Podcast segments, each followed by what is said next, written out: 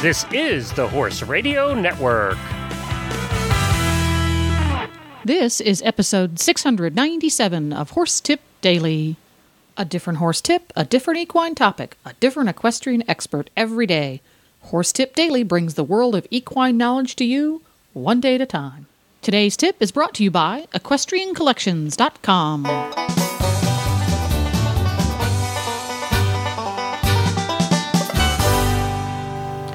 Greetings, horse folks. Coach Jen here, and thanks for tuning in to Horse Tip Daily. Today's tip is an excerpt from the Horse.com's weekly horse health report on the Horses in the Morning Show, episode number 501. The Horse.com digital editor Michelle Anderson, Dr. Mar- Mandy Arens of UC Davis, and the Horses in the Morning gang discuss bone fragility syndrome. But before we get to our tip, let's hear from Equestrian Collections. Hi, Glenn, back with you from the Horse Radio Network. I'm here with Debbie with the Equestrian Collections Product of the Week. Hi, Glenn, and happy fall. Since it's the autumn season, I wanted to feature our new waterproof turnout sheet. It's called the Centaur Don't Shoot Waterproof Turnout Sheet. And the reason it's called that is because it is blaze orange. It is as bright an orange as you could imagine. It also has reflective strips on it so that if you're in a place where your horse is in a pasture and you're the least bit worried about hunters, you slap this thing on them and they will not mistake your horse for a deer. It's only fifty four ninety five, so it's well within it's below sixty dollars. And it's only 420D, so it's not designed for a D, D meaning denier. It's not designed for, um, you know, rough uh, being rough out there in the fields, but what it is designed for is for visibility.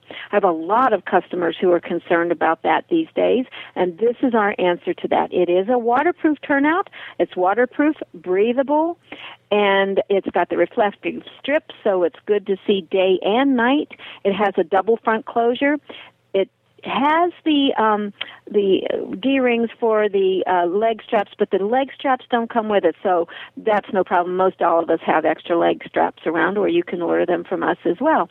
It also has front leg arches, so it fits really well. It's a Centaur product, which is a well-established vendor that we sell a lot of. This is just the first time they've gone into the protective environment, and I think it's a great idea for fall. It is very bright. We used to have that problem in Pennsylvania where we lived. Uh, there were hunters all around our farm, so I love this product. It's available in all the si- usual sizes from 63 through 87, so your bigger horses as well.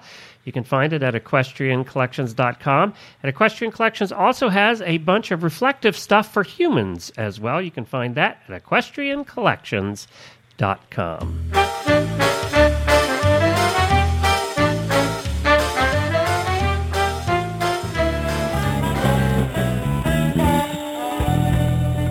Okay, it may be the time to ruin Glenn's lunch, blah, blah, blah, but it is the time every week where we make Jamie paranoid.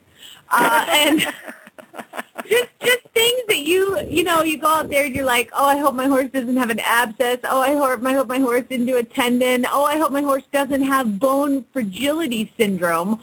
What? Yeah, you me. this one this Oh. one isn't isn't one that's gonna make Glenn lose his lunch, but it makes my toes curl a little bit. Um, yeah, we're talking about bone fragility syndrome today. Michelle, let me stop you real quick. I got to take my Yeah. Prozac. Okay. Yeah. All right, we're good. deep breathing, ahead. deep breathing, Jamie. um, we have Dr. Mandy Arens with us. Uh, she is from UC Davis. Hi, Mandy. Good morning. Hi. Morning. Hello. So, so Dr. Arens uh, is a DVM. Uh, she also has a Master's of Preventative Veterinary Medicine. Did I get that right? yes, you did. And a PhD. You don't see that MPVM very often. What does that mean? It's um, it's comparable to a master's in veterinary public health. Um, so it's looking at uh, populations instead of at the individual animal, but it's basically like a master's in public health.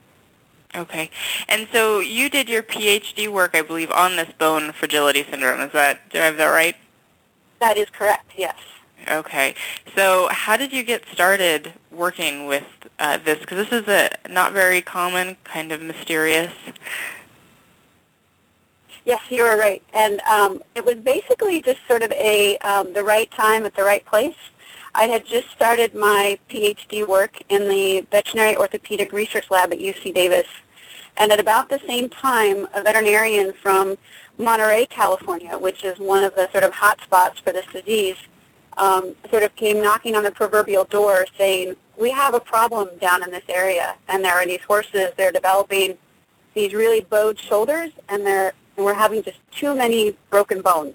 Um, and unusual bones were breaking, like the pelvis and the back and the ribs. Um, so she came to Davis looking for help to try to figure out what was going on, and I was looking for a research project. So it just sort of, we came together and uh, tried to figure out what, what was going on with the disease. Okay. And so you've mentioned the bowed shoulders and, and the breaking of the pelvises. What other kind of clinical signs do we see in horses that have bone fragility syndrome? Well, one of the things that we know about this disease now is that it is it's progressive, um, and so it worsens over time. Um, so in the early stages, what what can be frustrating is that the clinical signs are really vague. Um, so a horse might just have some intermittent lameness, or they might um, have some body stiffness, just sort of not doing quite right, refusing jumps, not wanting to do lateral movements or something like that. Um, as the disease progresses, the lameness can become worse and more persistent. Um, and then at the end stage of the disease, they take on this very characteristic uh, sort of body shape where their shoulders become really bowed um, to the side, as well as they shift forward, so it looks kind of like they're hunching their shoulders towards their head. Um, they develop a really bad sway back. It's not related to age. We sort of associate sway back with old horses. Um, but horses with this disease can have a really bad sway back at like 12, 14 years old. Um, and then um, they will then start developing sort of spontaneous fractures, which, uh, you know, unfortunately is really the, the end-end stage of the disease. Okay, yeah, and I'm looking at a picture that we have in our current issue of the horse, of the, the sway back, and it does just look like a little old horse, um, but uh, I can see that bowed shoulder. It's really interesting if everyone, anyone gets a chance to take a look at that um, in the magazine. But so what's causing this? Well, we don't know for sure. Um, what we do know is that the where the bone disease shows up is um, it first showed up, as I said, in Monterey, which is an area that is known for a lung disease called pulmonary silicosis, which is a chronic lung disease that horses and that horses get from inhaling or breathing in uh, toxic silica dioxide particles. Um, so these are certain crystals that are in the soil, um, and they're they're sort of they're everywhere, but they're toxic ones that are located in certain geographic regions. And when they inhale these crystals, they go into the lungs and create a chronic inflammatory state. So just chronic inflammation that um, is not curable and the horse can't get over. Um, and about 90% of the horses with bone fragility also have this lung disease, silicosis. So there's some sort of an association. Yeah. Where is this again? So- in beautiful Monterey, California. In beautiful Monterey, California. Death crystals in Monterey, California. But they're also, yes, and it's also shown up, that's where it started, where we first became aware of the disease. Um, but since then, we have horses that have been diagnosed throughout California. Um, usually, they, they seem to sort of follow in clusters down the coastal range. Um, but we've had horses as far north as Redding, which is up by the Northern California border, and down to San Diego. Um, mostly, again, along the coastal range, but also some in the Sierra Mountains.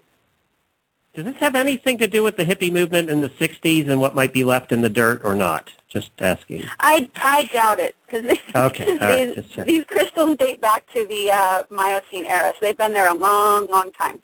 Okay. Yeah, so all these, right. these are, are naturally occurring silica particles, right? Exactly, they're naturally occurring silica particles. Okay. So Great. do we do we see it outside of California? Are there other regions in the country? Um, we have seen horses diagnosed with the disease in other um, other states, um, but so far all of them have had a history of living within California. Um, so if we if the premise that it's based on these crystals is correct, it should pop up elsewhere because these crystals are found worldwide and not just in California. Um, however, to date, the only horses that have had the disease diagnosed have all had a history of living at some point in California. So, um, do they have? Is it related to age at all? Like, do we see it in the youngsters, or is it as they get a little bit older? You said like a 12-year-old can have the severe swayed back. Yeah, so it's um, we don't think that there's any age or breed or you know mares, geldings, stallions have all been diagnosed with it. The youngest horse we diagnosed was four, um, and then we've diagnosed horses up until their 20s and 30s. Um, what what happens though is at four they might not look like that picture that's in the in the horse, um, Mhm. so they won't have the sway back um, per se. But we have seen some horses as young as four and six with the really um, sort of characteristic shoulders. So that can happen early on depending on how severe the disease is.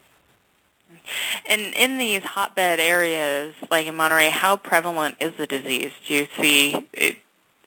Is it a high percentage, or What we think, it's been hard to, to get an exact number because um, because in this early stage it's hard to diagnose them sometimes. Um, but veterinarians in these hotbed areas um, sort of estimate that about 25% of their clinical practice or the population in the area um, might have the disease. wow? So in, so in certain areas it can be you know quite present, whereas in other areas it's not present at all. So I have a in the yes, Hold on. How? Yes. Let's let's get let's talk numbers here because there's obviously I'm never moving to Monterey, California. Obviously, I can never Even though afford it's to move to beautiful. Monterey. I know. visit. Screw it. Uh-uh. No, because I might inhale some silicone into my lungs and get pass some disease to my horse. I don't know. So, uh, question: How many horses overall total, and I'm sure you know, have been diagnosed with this disease? Well, again, it, it, it, it seems like we should know that number. And at Davis, I think we're about, um, I want to say maybe 150. Um, Oh, just since I started researching, I guess since the the early 2000s. Um, but the so the caveat there is that it's, we've just recently recognized this as a disease. Um, So we're just now kind of within the past, I'd say, five years, starting to diagnose horses, and um, and because it's only really easy to diagnose once they develop these bowed shoulders and sway back, um, I think a lot of horses might go misdiagnosed or undiagnosed. Um, They might get, say, euthanized because of pain before they develop the really bad signs, and so they don't get diagnosed with this disease. What Um, was the what's the most common misdiagnosis? What was the one that they were thinking it was? Well, sometimes it's it, it can just be a um, you know just a persistent lameness that they can't find a cure for. Um, and what's hard is that the lameness is often, or the source of the lameness, the pain is up high, up in the shoulder or the shoulder blade. So it doesn't block out with your um, with your nerve blocks, and so it becomes an unknown an unknown lameness that, that they might detect a fracture um, for unknown reasons. Um, if you did, say, an ultrasound, you might see the fracture, or um, bone scan is the best way to diagnose this disease, and so you see some changes. Uh, so if you saw that standing alone, you might think, okay, this horse just has a bad fracture and it's not going to get better, and it might be euthanized because of that without having a diagnosis of the disease. So but five years, it- 150 cases. I mean, that's starting to add up. Well, that yeah. Actually, the, the 150 cases is since I think 2003, maybe, or the late 1990s. So that's over that's over probably 10, 15 years. Um, and Wow. the other the other issue with, with Davis is that Davis itself is not in a hot spot. So we only get the cases here that veterinarians have referred to us. Um, Right. so if you, I think if you, you know, if we could somehow, you know, survey veterinarians out in the field, um, out in their practices, I think the, the number would be much, much higher. Oh, great. So, so did you did you guys come up? Your research team come up with any recommendations for prevention? Um, the only thing that we have so far is that um, if it is associated with silicosis, which which it is, um, is that dust control and trying to prevent the you know the exposure to those crystals. Um, so this could be feeding not on the ground, not in the dirt, feeding in a barn, feeding elevated, some people have tried mulching um, the paddocks so that the dust is uh, is less. Uh, the the hard part again is that since we don't know for sure that it is caused by the crystals, this may not completely solve the problem. Um, but it does seem to, uh, on the farms that have, that have done like mulching, it does seem to reduce the uh, the number of horses that get diagnosed there. Just move. Sounds easy. Oh, yeah. it's beautiful there. Have I said It is pretty, and and you know I don't want to don't want to just totally dissuade you from moving to Monterey because there are some areas in Monterey that are completely fine. It's not the whole county. Yeah. Yeah, So, well, okay. Well, well, thank you, Dr. Arens, for for doing this. This one's fascinating. Yeah, Well, it's thank really you. interesting because, I mean, th- I just could never have heard of something like this. And for you, congratulations on getting all this research done. And I know it's going to be kind of a lifelong, uh, lifelong passion of yours to kind of learn more about it. And you know, I'm just glad there's smarter people than me out there like you doing this kind of work. Oh well, thank you, and and uh, and, and yeah, we hope to, to continue doing more research at Davis and, and figure more things out about this strange disease. Well, there you go. To listen to more of the Horse.com's tips, just go to horsetipdaily.com and go to the experts drop down menu on the left. If you love listening to the Horses in the Morning gang putting in their two cents on horse health topics, tune in to Horses in the Morning at horsesinthemorning.com for your weekly fix of up to the minute horse health information. You can also go to thehorse.com where you will find the motherlode of horse health information covering pretty much every topic imaginable. Don't forget to support our sponsors here on Horse Tip Daily because they make these podcasts possible. Today's podcast has been brought to you by equestriancollections.com. Just like Horse Tip Daily brings the whole world of equine knowledge to you, Equestrian Collections brings the whole world of equine online shopping to you. Check them out today at equestriancollections.com, and while you're there, tell them Coach Jen sent you. Please stop by the Horse Tip Daily Facebook page and let us know what you think of the tips you hear on the show. It's also a great place to tell us about topics you'd like to hear us cover on the show. You can subscribe to all the great shows on the Horse Radio Network through iTunes or Zune and get your horse podcasts automatically downloaded to your iPod, Zune, or MP3 player. You can also listen to the shows right on Facebook. The player's right there every day. I'll be back again tomorrow with another new expert and a different horse tip. Until then, go ride your horse. The Horse Radio Network and the Horse Radio Network hosts are not responsible for statements of guests or their opinions. Use your own judgment when listening to the tips provided by the experts on Horse Tip Daily.